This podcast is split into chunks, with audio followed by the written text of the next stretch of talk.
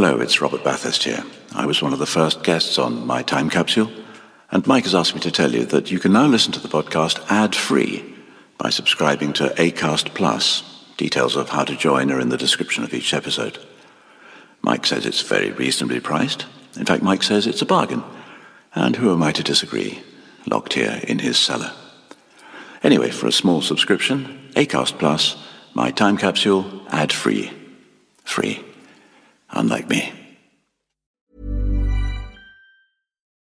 Millions of people have lost weight with personalized plans from Noom, like Evan, who can't stand salads and still lost 50 pounds.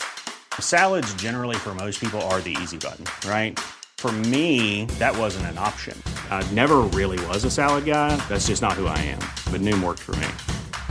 Get your personalized plan today at Noom.com. Real Noom user compensated to provide their story. In four weeks, the typical Noom user can expect to lose one to two pounds per week. Individual results may vary.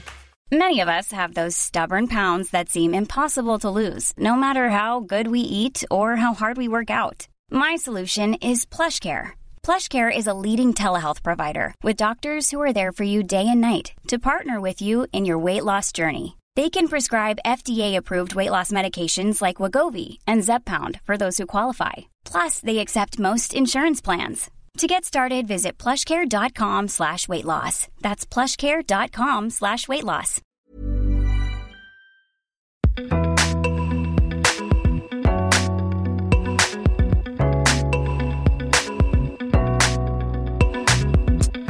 Hello, and welcome to My Time Capsule.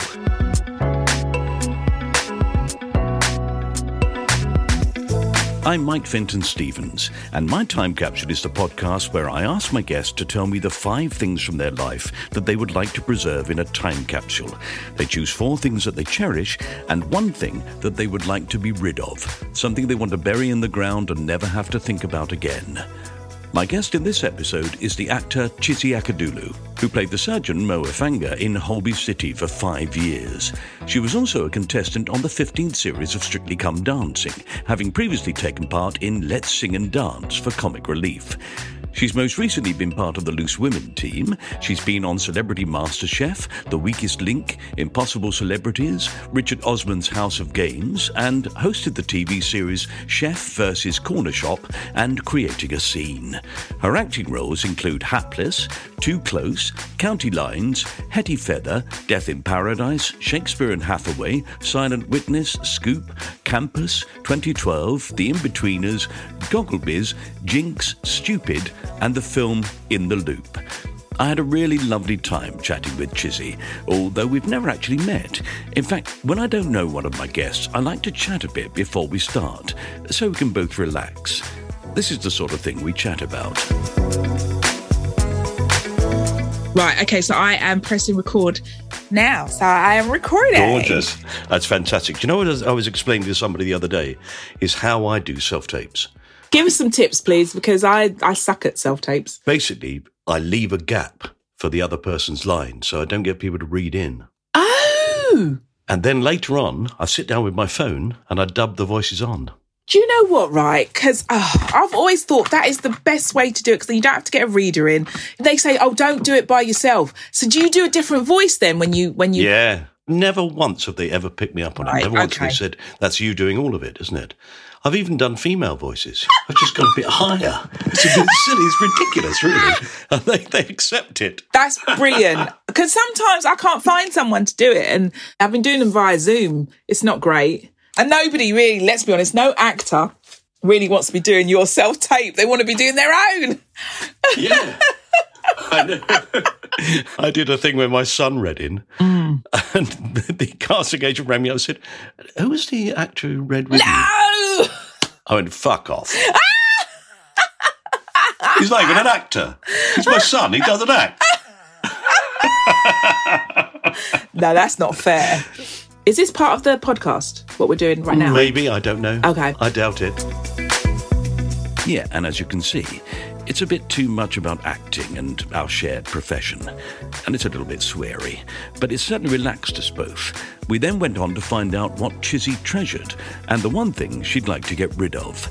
Now, this episode does contain talk of depression and its effects on Chizzy. If you're affected by this, there are links in the description of this episode for various sites that may be able to help or tell you more. Anyway, here's the interview proper, beginning with us talking briefly about Chizzy's experience working with the late, great Sean Lock. I hope you enjoy it. Ah, but Chizzy, you've just reminded me of something that I read this morning, that when you're talking about comedy, and this is rather a sad thing, and you'll probably guess from that what I'm going to talk about, which is the fact that you were in an episode of 15 Storeys High, weren't you? Yeah, it was my first job, first TV job. Wow. Yeah.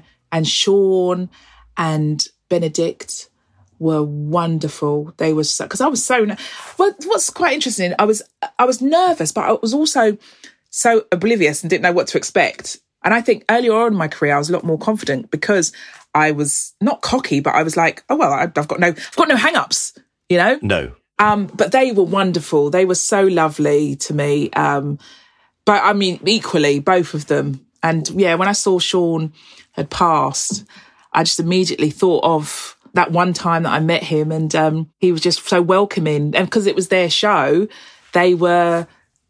This is what I love about people who are, who are the leads of a show when you're a guest. They are the gatekeepers of the show, but they're allowing you to play and be comfortable.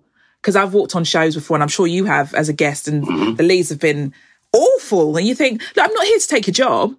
I'm just here to, ha- you know, play a part with you and I'm part of this episode. So they were lovely, welcoming, very welcoming, very funny, the two of them. Because everybody must have been in that situation where you walk in as the new boy or just one episode. Yeah. And it can be quite intimidating. So it, it's absolutely crucial, I think, that the people who are there every week make that effort. And nearly every show I've ever been on, that's been the case. And every now and again, it's not. And you think, how weird. I mean, it, it takes me back to um, my Holby days and having the guests each week for a new episode. That kept it fresh for me because whilst I still, I, you know, I, I, I won't say I loved every cast member I worked with, but um, it was nice to just have fresh meat, fresh meat to play with. It's just a lovely breath of fresh air having new guests, and you do really have to look after them because you know everybody as the as the lead. You, uh, oh, sorry, as the ensemble lead. No, no, the lead, the lead. Even to the, yeah, well, you know, I saw it. I saw it. You were the lead. you and Paul Bradley. Yeah, exactly. Don't tell certain people because they'll be very upset. Um, because the the runners and whatever will tell people where the toilets are, but they'll when you walk on set, nobody says, "Okay, here's the toilet." Here's the, you know, it's when you need the toilet. You say they'll might say, "Hey, where's the toilet?" And I'll show them. I even show them where the wall of crisps were because we had this wall of boxes of crisps. But it's just little things like that, and also the big thing. And one guest did say it to me, and I've always thought I was quite good at it, but I guess on this occasion I wasn't and he was in the bed. Um, and when you're a patient, I don't know if you've been a patient on Holby or casualty. On both. Ah, did you survive? I survived on Casualty. I died on Holby. And then I came back as the vicar for Holby. Yay! Look at that. Um, so you're strapped up usually, and so if you want to go to the toilet, you literally have to take stuff off, or you get the medical advisor who comes in, take stuff off, so you can go to the loo. And so you know, you finish a take. Sometimes we all walk off, and we forget that person's still in the bed. You do have somebody who's very, very new to the show and probably knows nobody, and they're left in that bed on their own. Yeah, we had some handcuffs in an, an episode, um, and someone left them lying around, and of course I took them. So I was a bit of a practical joker, and I handcuffed the SA, lovely David, to one of the beds. And I said, okay. And they said, all right, that's lunch. I said, bye, Dave. And he's like, is somebody going to let me out? And eventually, obviously, I let him out, but I thought it was funny. He thought it was hilarious. He um he hasn't called since, but uh, no, it was it was it, yeah. I just yeah. All right. Well, there we are. That's it. Well, thank you for talking to me. No, obviously, we, we're going to talk about some things to put into a time yes, capsule. a time capsule. I wish I had a jingle now at this point. yes, you need one. Yes, you do need one. Something Yeah. dynamic and exciting, you know. But I think it should be your voice though saying it. The time capsule. Perfect, and then. oh, Mike, you must do that. You must do that. Okay, we'll assume the jingle then, and we're going to talk about five things from your life. Four things that you cherish, and one that you'd like to get rid of. Okay, I'm going to burp. Excuse me. My grandson has just learned to burp Oh, whenever he wants to. It's just bat, bat, bat, bat, He's how old? What, 21? 32. He's a High Court judge. Yeah. it's very embarrassing. It's great though when you get a really good, but oh, not in a restaurant. No, no. My father in law had a quite an extraordinary burp. I mean, one of those ones that would stop a room. Wow. Uh, there was never any effort to quieten it down. In fact, if anything, it's sort of like, you know, make room, here I go. All right, well, let's find out, Chizzy. What's your first thing you're going to put into the time capsule? So the first thing, and I know this is going to sound so boring, but it's got to be family. I feel extremely blessed to have the family that I do.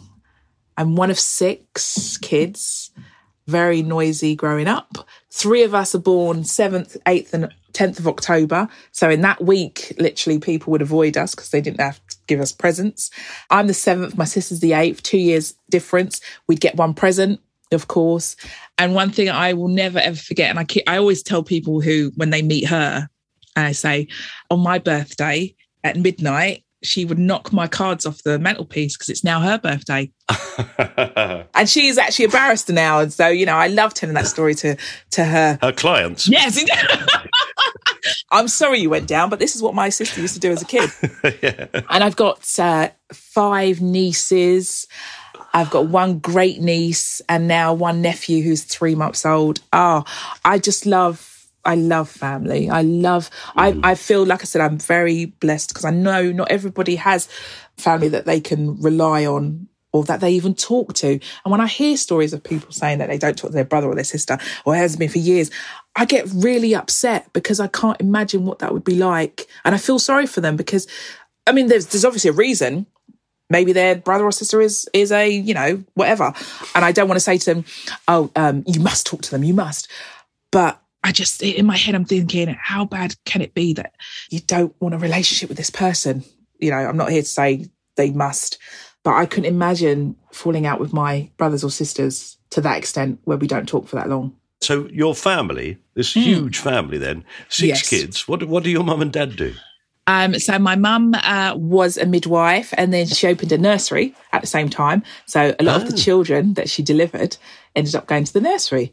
Very clever, brilliant, very profitable. Yeah. Um, and my dad was an accountant.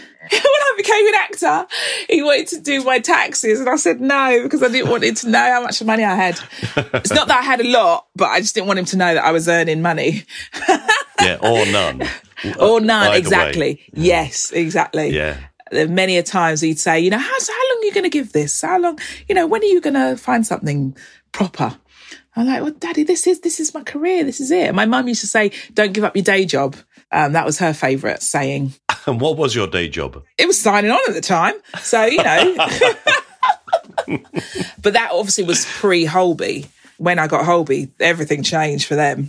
Oh, mm. I was the golden child, but don't tell the others. Oh, God, we do worry about your sister and her barristering.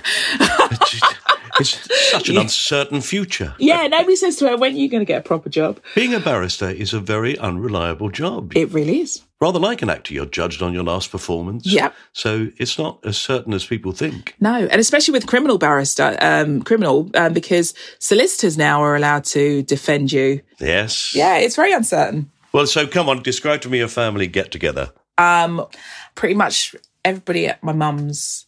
There'd always be at least one brother or sister who wasn't there, but because we had most of the nieces there, it just made up numbers. Um, always noisy, but good noisy, you know. Yeah. Um, and there'd be food on the table sort of buffet style. You just help yourself. We never sat around. Well, when we were kids, we did, but as adults, we never sat around a table and ate as a family. Never. Um, so it'd just be pretty much you grab what you want and if it needs heating up, put it in the microwave, heat it up, mm-hmm. eat, and then sit, talk, laugh, whatever, and then go back for more food. Um, mm-hmm. Food is pretty much, I'd say, one of the cornerstones of an African household. Everyone gets together around the food, and there's always too much food. There's always enough for you to take away in your little containers at the end of the night you know. And my mum, my mum, oh my gosh, she had so many containers because she she obviously went to Costco and she got all those uh, takeaway containers and and she used to do parties as well. So there's always containers for people to take away food and yeah, it was always a really fun, chaotic atmosphere. There was never any structure to it, which I loved. I mean, always impossible once you get to being adults, if you're all going to turn up with partners and you know, wives, husbands, those sort of things, and then maybe children as well. Yeah. For all of you to sit at a table, you'd, you'd need the uh, just a huge thing, wouldn't you? In- 15, yeah. 20 people? Absolutely. And I always, you know, you see um, on Christmas Day, sometimes when I'm I was driving to my mum's, I'd see families walking. I'm thinking they've probably already had their dinner and I'm going up there now to have mine. Um, and, and on TV and films, you see people, everyone sat around the table. Nah, could never happen with us. Never. I don't even think as a kid did we do it. Normally, of a day, you know, normal of a normal day after school, we'd sit around the table, and not always with both parents because one was working late, or um, you know, my mum did a lot of on calls because she was a midwife, um, so she'd be out all night and come home really early in the morning when we were off to school. So sometimes, you know, we wouldn't even see her of an evening. So where was that then? That was Newham, yeah. East London. Um, that was her haunting ground. She was a community midwife as well, so she would then go to their houses once they were discharged, the mothers, and um, check on the baby, check on the mum, make sure everybody's all right. And occasionally, my sister and I and a couple of friends, we'd uh, on a Saturday we'd go to work with her, and people would let us into their houses. We'd see their babies. It was just all really sweet and lovely. Yeah, Uh, brilliant. And then my mum would turn to us and say, "Make sure you don't have kids young. Don't have kids young." We're like, "Okay, but you know, you're literally shoving babies in our face." Um, but that was always a treat. But we'd have to get up really early, which was annoying because obviously, you know, weekends is when you sleep. You sleep in because you've been getting up early for school. Yeah. But it was great. Once we went there, it, once we got up and, and got in the car, it was always fun because we were going to see babies. Yeah, what a fantastic way to have spent your life, though, Yeah. I think. Yeah, it really I mean, was. there must be thousands and thousands of people that she brought into the world. Yeah. Yeah. And she never had one death. Really? not one stillborn no and Oh, unfortunately wow. she had to take early retirement because um, it messed up her back so she was in her 50s when she retired but the nursery was still going because she just loves children and she Hmm. uh, uh, we used to call her house half term hotel because she'd always have people's kids around there you know and if if someone gave birth and they were struggling she would have them at her house and look after them Wow. she was amazing. I say was because she passed. She passed quite recently, but she's she was a tour de force. She was a very strong woman, very strong, um, and she kind of taught. She kind of taught us. I'm not, and I'm not just the girls because I'm three boys, three girls and I'm my family. And she didn't just teach the girls; she also taught the boys how to be strong, strong adults. You know, hmm um, and also the work her work ethic was incredible. Sometimes she would work in Holloway Prison overnight in the maternity wing. You know, she she the woman was a workhorse. Amazing. She, yeah, she really was. Yeah, my mother was Hmm. the same. My mother was a nurse, and then uh, when she retired, became a Marie Curie nurse, oh wow. and she used to sit with people with, who were dying. She would do that through the night, and then in the morning would sit there, have a cup of tea, a piece of toast, and then clean the house. Right. Yeah, crazy, isn't it? They're amazing people. Yeah, they really I are. know. No, like us weekly actors who complain because we've got to get up at six a.m. to be driven to set. I know. you know, I haven't had a coffee. Nobody's offered me breakfast. It's unbelievable. I know. Oh my Oh, god! I- yeah, I did great. tweet a photograph of myself the other day in the back of a car being driven around the M25, going to work, and I just thought, even to this day, even now after all these years, I look at it and think to myself, "Oh my god, this is ridiculous." isn't it just on Holby? Yeah. Um, unless you were under sixteen or over seventy something, you had to drive yourself. So yeah, I was on the motorway Right. at six a.m. grumbling, you know. and the, but then you do have to look at yourself and think, I'm working in probably the one of the best industries in the world. There's people out there who would do our job for free, and I'm Yeah. complaining because I have to drive myself. Ridiculous. yeah.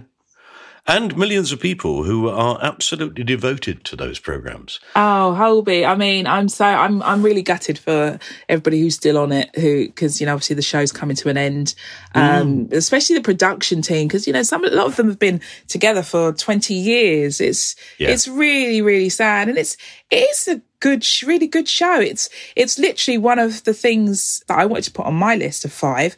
I've had two really um, career defining jobs, and Holby was one of them. Yeah. it totally just changed the the trajectory of my career.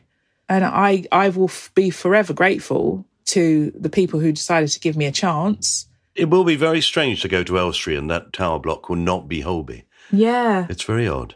It is, yeah. You you know, you're always walking past and you'll see somebody in scrubs or somebody with blood in their head and or going to lunch and they're, you know, they've got stitches and no, I'm I'm really sad. I'm really sad. I hope it gets a reprieve or someone else takes it on because it deserves to stay on the air. Yeah, it's a Really great does. drama. It is a really Yeah. good drama, I think. Yeah. Uh, and it, and it's far more difficult than people realise. I think. Yeah. Mm. That form of acting, which is that to a large extent, most of what you're saying is just conversation. It's just Yeah. having a chat. Very true. And, and you get pages and pages of script where people are talking about fairly mundane things. Now, you know, admittedly on Holby, quite often medical based, but not Mm-hmm. necessarily. You know, what did you do? Did you go shopping? Did you, you know, how's your mum? Those sort Yeah. of things. Uh, Yeah. And those are the most difficult lines to say. The I love you, I adore you lines are easy. Mm. The passionate lines are, I always think, are, are easy. Or the I'm furious, I'm really angry. Any actor can do that. Yeah. But doing the morning, sure. they're the difficult ones. You're right. And also, let's not forget the um the medical jargon. Because that, oh, that's fun. Oh, lymphangioliomyomatosis. That is a word that I will, that's imprinted in my brain. Literally. Oh, my days. Sometimes you get the script, you go, I'm sorry, what now? How am I supposed to say that? Yep, I always feel for the ambulance crew when they're bringing Oh the body in. That's yeah. casualty more, though, isn't it? Yes. Where they bring them in and they, they give a list of all the things that are wrong with them and all the medications that they've had, and they do it really Yes. quickly, and then they leave. Every script, you must open it and go, "Oh no, it's me." and it's a walk and talk. So it's usually shot in one. so if you mess it up right at the end, you got to start again. Oh God, yes, of course. The pressure. Imagine being a brain surgeon, really. Oh though. my gosh, really? I've never been trusted to hold a scalpel. I don't blame them. the very first time I had to record something in an operating theatre, we did it once and then we did it again. And halfway through it, I was suddenly overtaken by the fact there was blood spurting everywhere and I just fell over. I fainted. Oh, really? yeah, really. Oh my gosh. I never fainted. I'm not one of those people who, who, fears blood or anything. But I do remember my very first operation, and it was putting a heart and lung. It was a heart and lung transplant. And I just remember that cavity was open, the body, and I was just staring. And then they put the heart and lung in. And I forgot my lines because I was literally because they they pump the the you know got a prosthetic prosthetic person underneath the bed pumping the heart and I f- mm. actually forgot my lines because I was in awe of what I was seeing absolute incredible. I mean, the prosthetics at Holby City are incredible. It's, it's to the point where you, you kind of go, are you using real organs? Is this a black market gig? Because they look phenomenal, you know. Um, That is always the moment where I get up and go and make a cup of tea. I, I'm really useless. but it looks real, doesn't it? It does. And that blood looks real. So, yeah. Let's stop talking about it. Otherwise, Right, you're going to see me. Okay, right, good. Thank you.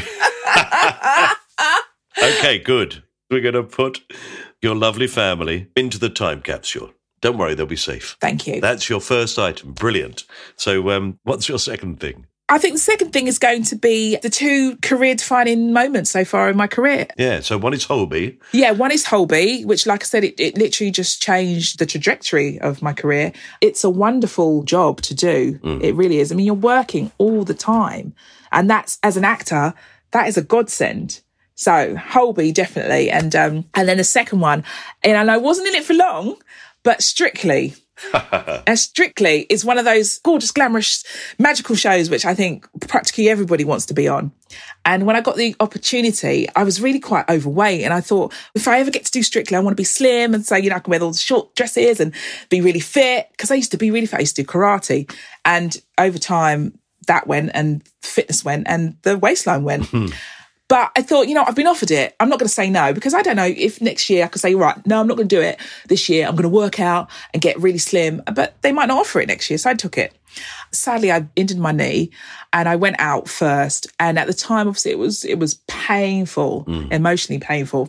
But with hindsight now, I'm thinking it was probably best for my knee because my knee could have got a lot worse.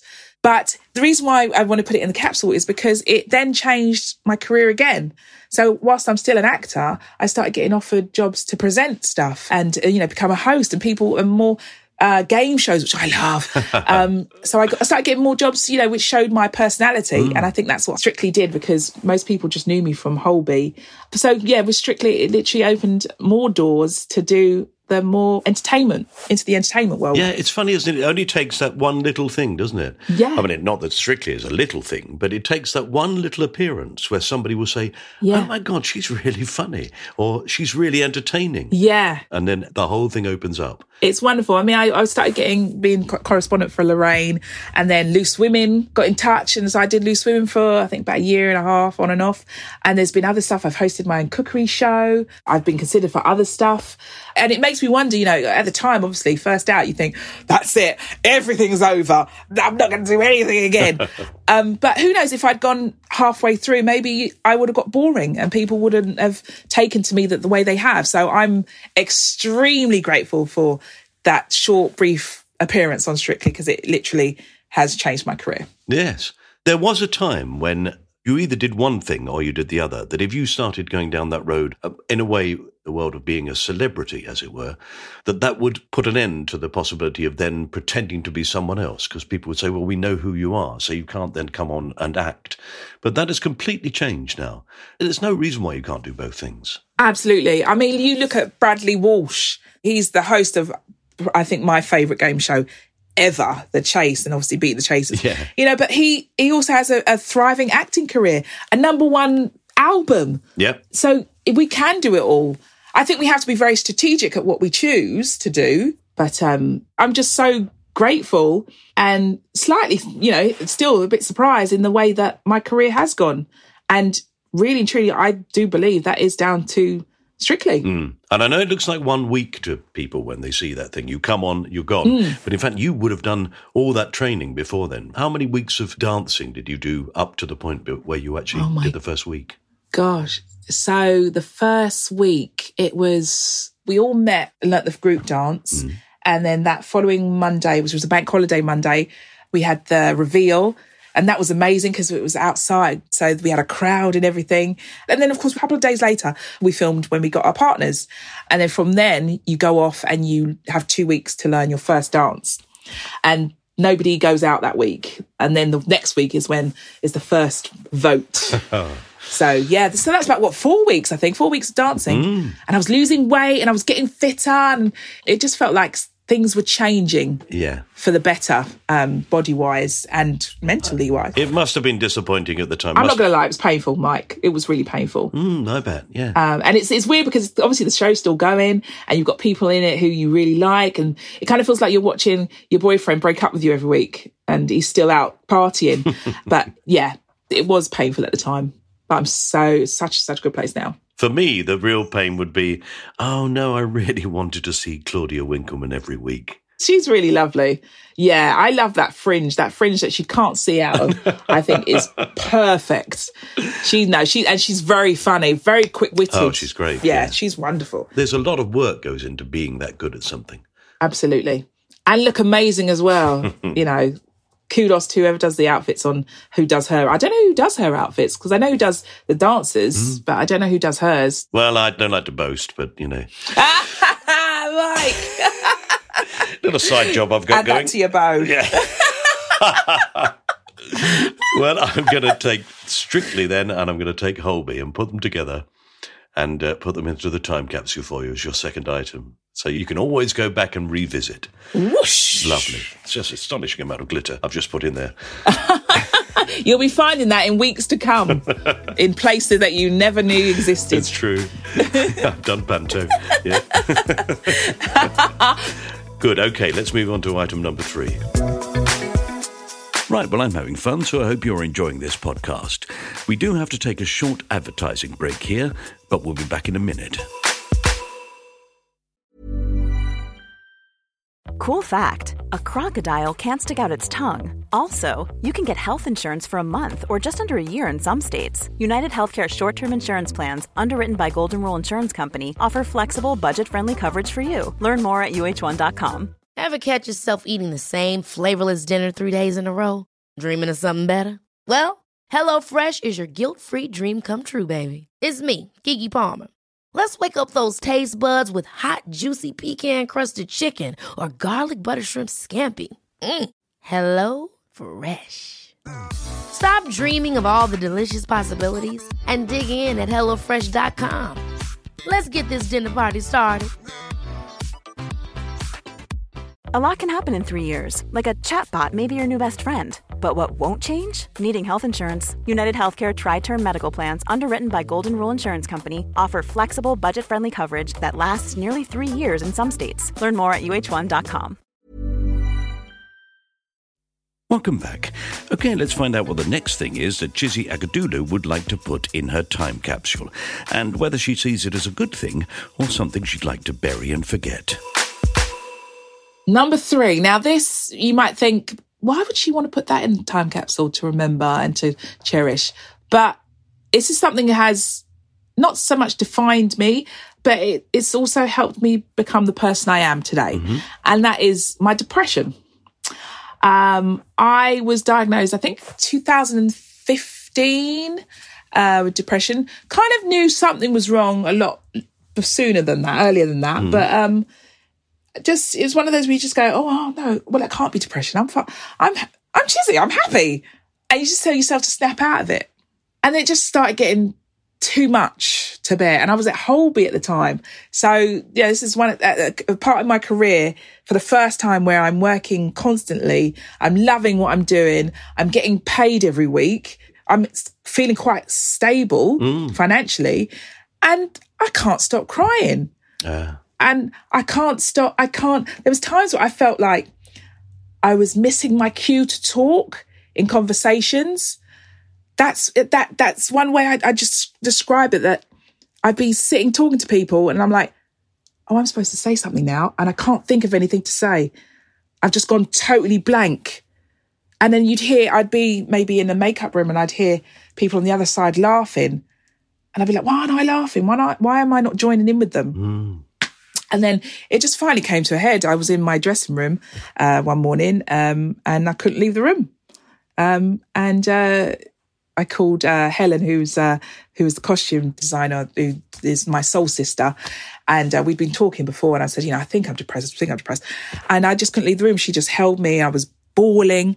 Uh, I just had a, I had a breakdown basically. Wow. And um, I was a little bit worried because I thought, oh well, then they're probably going to get rid of me now because how can you, if your character is quite bubbly and happy, how are you going to portray that if you're crying all the time?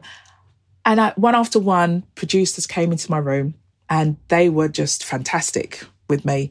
You know, if one was one was telling me about their story um, or their partner's story or family members, you know, and just saying how how normal depression is, um, and that I shouldn't feel um, the way that I'm feeling in that. You know, there's no shame to it because there is no shame. No, or fault. Um, There's certainly no fault. Awful, No. yes, absolutely. I mean, it came at a time when I was really happy, so it's it was, it was so confusing. Mm. And um, in the end, I was diagnosed with it, and um, I was put on. Uh, I was told it was, I was serotonin. I was lacking serotonin, so I was put on antidepressants. Asked if I wanted to go on them, and I said, "I think it's time. I need something to at least get me to a place where I can function." How long did they take to work? Seven days. Seven days. Seven days. They were wonder. I'm very lucky because the ones they put me on, I'm still on today. Whereas I've got friends who are on the same one, but they've had to change Hmm. because it didn't work for them. So this one worked really within seven days. Um, So I don't really know much about this. So I'm talking from a point of view of of ignorance. Mm-hmm. That I've heard that sometimes there are certain antidepressants that that for a, a while push you the other way before they start to work. Is that true? yeah, yeah, yeah, that is true. Hmm. I was very lucky that mine literally just helped me stop crying. I still, I still felt, you know, the the pressure and that overwhelming feeling of um I'm gonna cry, I'm gonna cry, I'm gonna cry, I'm gonna cry. Oh my gosh. And you do do that thing of just get to your dressing room, get to your dressing room. Don't let everybody see. Just get to your dressing room. Hold it in. Don't talk to anybody. I mean, we were on location. I was just walking back to the Winnebago, um, which is such a weird word. Uh, and um, I was just literally like, don't cry, don't cry. Just hold it, hold it, hold it, hold it, hold it. It. Just get in. And I got into the Winnebago, changed my clothes. Um, I got into my car. My driver was like, are you okay? I said, yeah, I'm absolutely fine. Bawling bawling. Um, but yes, no, so the antidepressants um, helped me to feel a little happier.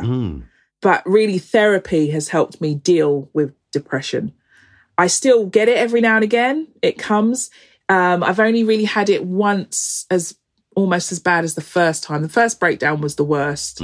Um, and I'm really grateful it happened at work because had it happened at home, I probably would have just cried and gone to bed. Yeah. Whereas I was forced to deal with it. And that's the thing with our mental health. We have to deal with it. It's like you said, there's you know, it's no blame. It's nobody's fault. It, it's it's our health at the end of the day, and something is gone wrong. You have to deal with it. You have to get it sorted. Yeah, that's incredibly revealing. I've never heard anybody say that before, and and, and I now hmm. suddenly have a, a, an inkling of what you're talking about. Everything else is happening at a different speed and a pace to you, and you're not part of it. I remember using the word discombobulated, and it's one of those words I've never used. And to this day, I kind of don't really know what it means, but it, it felt, it, I just, I, everything felt wrong. It, it wasn't how I'm used to feeling. And like I said, that whole thing of, oh, I've got to say something, but I'm, I can't because I've got absolutely nothing in my head, nothing whatsoever apart from this overwhelming feeling of sadness. And i couldn't join i just couldn't join in in conversation. It was so bizarre. And you know anybody who knows me knows me as woo fun time chizzy. So i was hiding it for a long time. And then when it did happen i remember someone said to me oh you know don't cheer up. And i just thought you have no idea no idea. And my therapist did say if you feel comfortable tell people when you're going through it because you don't want them to think that you're just being a miserable cow. Hmm. Tell them, you know what, I'm I'm struggling at the moment. And that's the thing, I'm very open about my mental health. It doesn't define me and hmm. it is something that I suffer from, but I, I deal with it and it, it, it help in a way it's kind of when you are going through it, this is what I find anyway. It's the one time that I'm thinking only about myself and I'm looking after myself properly because I, I know I have to get through it. I have to get better. And so I really take care of myself when I am low. Just like we look after our own physical health, Yeah. we should treat our mental health exactly the same way. I mean, the very first time, the the, the first breakdown, um, I was I I don't want to say I was wanted to kill myself because I didn't, but I wanted I wanted a break. I wanted something to happen that would take me away and give me a break. From yourself. I don't want to say, but I just did, I didn't want to I didn't want to be around anybody. I didn't want to be around anything. I just wanted to I just wanted a break. Mm. But mm. that's why I'm putting depression in as something that is a good thing because it has helped me understand more of who I am and also who other people are. There's so many people, so many Yeah. of us out there who are struggling with so, with some kind of mental health issue, and some of us aren't dealing with it. And I always advocate to people. I say, "Oh my gosh, therapy." People say, "Oh, I can't afford it." Well, there's an 18 month waiting list on the NHS. I said, but you know what's free? The Samaritans. Mind, sane. There's so many charities out there who will sit and listen to you. They don't even know what you look like because you've called them up. No, absolutely. They're not logging your call. I think it takes a special kind of person to be able to be a Samaritan. Yeah. And that is absolutely what they're there for, is not to judge you. They're hmm. there to listen completely. Yeah, absolutely. Yeah. Oh my gosh. Yes. Wow. Thank you for talking about that. Actually, It- uh, I No found that really enlightening. It's a thing I don't know anything about particularly, and I'm I'm sort of ashamed to say that. That's okay. I didn't know really anything about it until I started struggling and then had to look into it. I was forced to look into it. I was forced to confront it. It is what it is. Yes. And I do wonder how many other people have that and don't recognize it themselves or admit it to themselves. Yeah. And therefore are, are unhappy and miserable and, in fact, wrecking their lives when they don't need to. Mm, absolutely. There we are. Okay. Yes. We shall put that into the time capsule as a positive thing. Yes. Well done. Thank you. And, and we will move on. So the next thing is something that I'm putting in as a very, a very bad thing. And I wish I hadn't wasted so much of my life on this. And that is my weight. Ah. I have struggled with my weight for I don't know how long. Ah, I've done fad diets. I've done this. I've done that. One time I lost four and a half stone drinking liquids and I looked ill. And then the weight went back on. And then some. But then also I think about my 20s when I thought I was really big and I look back on pictures.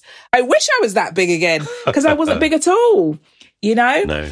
I was, it's the sort of time when I could go into a shop and, and just buy a pair of long boots and zip them up and they would fit rather than having to go to a specialist shop that does wide fitting boots. I wasted so much time trying to get what I thought was the perfect body. And there is no such thing. There's a healthy body. And that's what I should have been aiming for. I just wish I hadn't wasted so much time obsessing over my weight. Mm. And like you say, a healthy body is a completely different thing Yeah. to different people. Yes. Are you telling me that an Olympic shot putter is not healthy? Mm-hmm. Fantastically fit. Yes, yes. I mean, Serena Williams, you know, she, she, people are always commenting about her body negatively. To me, she looks incredible. Mm-hmm. And I would love a body like that. I would love to be muscular and fit. I don't know if it's going to happen. It might do, but I'm not going to obsess over it anymore. Food and the way that I look cannot control me for the rest of my life.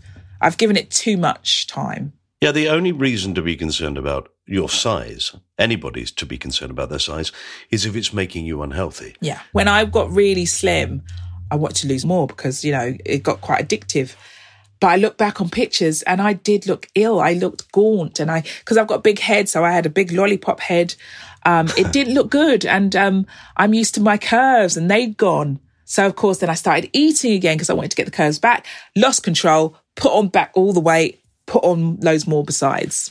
So now I'm really just about trying to get healthy. Yes, because it's a problem in all ways. It's a problem in bulimia and anorexia and people overeating as an obsession. And as a society, we are constantly being told that the way we look is wrong. Hmm. Almost everybody is in the category of you don't look right. Yeah. And there's got to be something wrong with that, surely. Yes. And I think the BMI, I, I hear that they're they're trying to change it now because the BMI cannot be a one size fits all. I remember when I did lose the most of my weight, I got down to I'd say 10, 13. People thought I was eight stone. And according to the BMI, I was overweight. And I looked hmm. gaunt. Yeah. So it can't be a one size fits all. And I've got, like I said, I've got five nieces. And what's really important to me is that they don't take on the, you know, the hang ups that I've had or that my sisters have had or that my mum had. And they're all different sizes and different shades and they're beautiful and they, they, they're very confident in themselves, which I love hmm. because I didn't have that. I was always chasing a, a body that was not really for me. And then when I got it, I didn't look good. I didn't look healthy at all. And you don't feel right. No. My dad always said that um, my dad went between big and small and fat and slim, and he was only a very short man, but he was got quite large at one point. I said to him, "You're getting overweight," and he said, "I'm not overweight. I'm just three foot too small." That's the way to look at it, I think. That's brilliant. Just grow a bit bigger. Yeah, no, that's brilliant. Because if we were a little bit taller, we would stretch out and the fat would stretch. Oh, There you are. Your dad's a genius. He's a genius. That's all we need. We don't need slimming pills. We need growth pills. We need to be a land of giants. What's quite funny is I have quite small feet.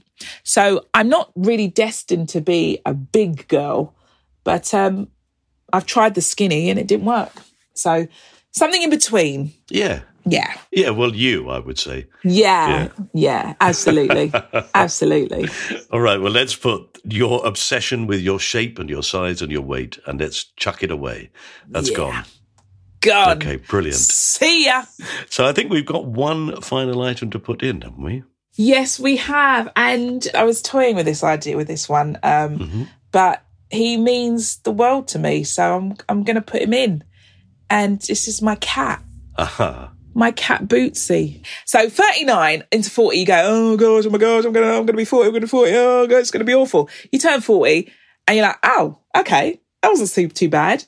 It's 41 that messes you up because when you have your 40th, you can have a big party and it's like, hey, I'm 40. Woo! Yeah," You know, people said to me, when you hit, hit your 40s, you don't care what people say about you anymore. You just live your life. And then 41 was like, oh, it's just a bit, ugh, ugh. So, and I was feeling really lonely. And um, people said, I'll get a dog. And I said, I can't get a dog. I can't walk a dog. I haven't got time. get a cat. I was like, mm, nah, nah, nah, nah, cats, no, cats. Cats leave hair everywhere. They're evil. They don't love you. They don't give you the attention you need. And my friend Michael Thompson, who was on the show with me, Holby, he had two rag dolls, and he said, "Chiz, get a cat, get a kitten. Trust me." And I got this kitten, and he was 12 weeks old, and he was tiny, and literally held him for the first time. I was like, "Oh my god, he's so adorable!" And I got him home, and he peed in the plant pot. he ripped stuff up. And of course, you give him the food that he was on previously because you can't just suddenly change his food. His poo stank. I was like, what the hell is going on? And this kitten, because I was going to work so early, I used to get my niece to come around and babysit him because he couldn't be on his own. And um, I'd get home maybe 6, 7 p.m. And this kitten would just go crazy. He'd have this thing, what they call a mad half hour, where he's running up and down everywhere. And he'd try, always trying to get my food. I was like, get off, get off, get off. And one time I put him off me on the sofa and he literally ran around the side of the sofa, jumped on the arm of the sofa and leapt at my face to get my food. And I was like, no, no, this, this, this cat is crazy. And I was remember saying it at work. I was like, no, does anybody want this kitten? I can't, I can't handle him. And people were like, Chizzy, no, you have to keep him. You have to give him away. I said, I don't have to do anything. I don't have to do anything actually. I kept putting him him up on a website advertising, you know, and uh, people would call and I'd say, oh no, actually it's gone. Because I'd be like, oh no, why am I doing this? And then I'd put it on again. So, oh no, it's gone. And um, so I was hosting this show uh, called Monologue Slam at Stratford Theatre. Yeah. And it was uh, at 8 p.m. So I went straight from work. I was at work all day in the car, straight to the theatre, finished the show, got home about 10.30. So I hadn't seen him all day. And prior to that, he hadn't been in my bedroom. I wouldn't allow him to come into my bedroom. And because I hadn't seen him all day, I was like, okay, you can come to the bedroom. And then he fell asleep on the bed. and that was it. that was it. I was like, I A, I can never not let him in the bed again. And B, I can't give him away. He's just too precious. I love this boy so much. And whenever I'm depressed, he is right by my side and he won't go out. He's amazing. I, I, I, it's before getting Bootsy, I didn't really know what a cat was. They are so loving. If you give them love, they are unbelievably loving. They're not like dogs where they, you know, dogs like, love me, love me, love me. Yeah. No, cat is like, well, I'll give you a bit of love and then, you know, I'm buggering off. And that's what I love about him also. He's so loving, but he's also very independent. He doesn't need me all the time. Actually, strangely, I think until you need them. It's very weird how they know that. Yeah. My son had a bad time when he was a teenager, and we had a cat who just Mm. sat by him. I mean, just leant against him. Oh. You could see this cat just knew this person needed someone there. They really do give you love. Yes, it's not that constant love, but trust me, it's, it's when they even just come and just put their paw on your arm. You know, there's so much in that. A lot of the time it's feed me, but there's times where it's just, just letting you know, yeah, I'm here. I adore him so much. He, he literally has changed my life. Occasionally, my niece will say, "You love him more than you love us." I say, "Well," uh, and they go, "What? You can't even answer that question." the well is enough. Right? Exactly. Yeah. He needs me more than you need me. You know. so yeah, he's he's wonderful, wonderful little boy. Bootsy, is that right? Bootsy, yeah. Great. He's got three white boots and one little sock. I love him. Oh, he's wonderful. We all do now. You've done it for us. So I'm oh. I'm jealous of your time capsule. It's really lovely. I've got your mother with the food already, shouting, Yeah. Andrea, Andrea, come and get your food. Did she call you Andrea? No, she didn't. Nobody called me Andrea. Nobody. My parents wanted us to have an African first name and an English second name. Yeah. But none of us use our English names. I don't even use my proper name. I use Chizzy, which is was given to me by my uncle when I was about four because I was running around. He said, "Call me Busy Chizzy," Oh, and uh, it stuck. Yeah, What is your real name then? Chizoba, which means God save us. What a great name. Thank you. My surname Akudolu, Mm-hmm. so I think you can imagine what song people would sing. No idea at all. No. No idea whatsoever. No. And what's funny as an adult is when people sing it, they say, Am I the first person? I'm like, No, not in the slightest. As if. Oh, Eh, right? my God. Well, just for you, I recorded. You're going to play it? No, I recorded. I, I recorded the piss take of that. I'm the voice who sang the chicken song. No way! Yes Hold way. a chicken in the air, stick a dick chair up. That was you. That- That's me. That's a classic. Oh my gosh, Mike, that's classic. Let me ask you a question. Okay. If you had a time capsule, would you put that song in? Now the question is, would I put it in as a good thing or a bad thing? Mm. Chizzy, it's been absolutely lovely talking to you, and thank you so much for telling me the things for your time capsule. What a joy! Thank you so much for having me. It's been wonderful. You have been listening to My Time Capsule with me, Mike Fenton Stevens, and my wonderful guest, Chizzy Akudolu. Please do click on subscribe on the podcast player you've chosen to listen to this podcast on, and maybe rate and review the show. You can follow me or my time capsule on lots of social media. I'm at Fenton Stevens on Twitter, and my time capsule is at my TC Pod. That's just for example, but I'm sure you can find us if you look for lots of tweets about what's coming up and what we're up to. This was a cast off production. The producer was John Fenton Stevens. The theme tune was written by Pass the Peas Music, and you can listen to it anytime you like on Spotify, where you can also listen to this podcast. In fact, most things are available on Spotify. Ironically, one of the few songs that you can't listen to on Spotify is the anti taking the mick out of the surname Akudolu song, the Chicken Song, which is a shame. But I know the people who wrote it, so I think they may forgive this. For the first time since 1986, and especially for Chizzy and the people who take the mickey out of her name, it's the time of year, now that spring is in the air, when those two wet gits with their girly curly hair make another song for moronic holidays that nauseate, eight, eight in a million different ways. From the shores of Spain to the coast of southern France, no matter where you hide, you just can't escape this dance. Hold a chicken in the air, stick a deck chair up your nose, buy a jumbo jet, and then bury all your clothes. Paint your left knee green, then extract your wisdom teeth, form a string quartet, and pretend your name is Keith. Skin yourself alive, learn to speak Arapaho, climb inside a dog and behead an Eskimo, eat a Renault 4, wear salami in your ears, casserole your gran, disembowel yourself with spears. The disco is vibrating, the sound is loud and grating, it's truly nauseating. Let's do the dance again. Hold a chicken in the air, stick a deck chair up your nose. Yes, you'll hear this song in the holiday discos, and there's no escape. In the clubs or in the bars, you will hear this song if you holidayed in Mars.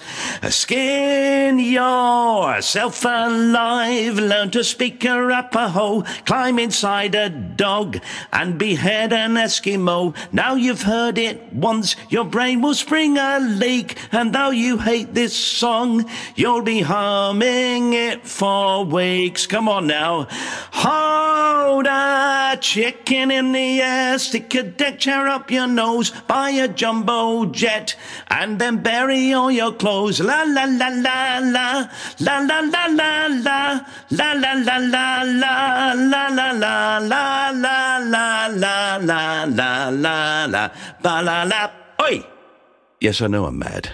Bye. Ever catch yourself eating the same flavorless dinner three days in a row? Dreaming of something better? Well, HelloFresh is your guilt free dream come true, baby. It's me, Keke Palmer. Let's wake up those taste buds with hot, juicy pecan crusted chicken or garlic butter shrimp scampi. Mm. Hello Fresh. Stop dreaming of all the delicious possibilities and dig in at HelloFresh.com. Let's get this dinner party started. Hey, it's Paige DeSorbo from Giggly Squad. High quality fashion without the price tag. Say hello to Quince. I'm snagging high-end essentials like cozy cashmere sweaters, sleek leather jackets, fine jewelry, and so much more. With Quince being 50 to 80% less than similar brands.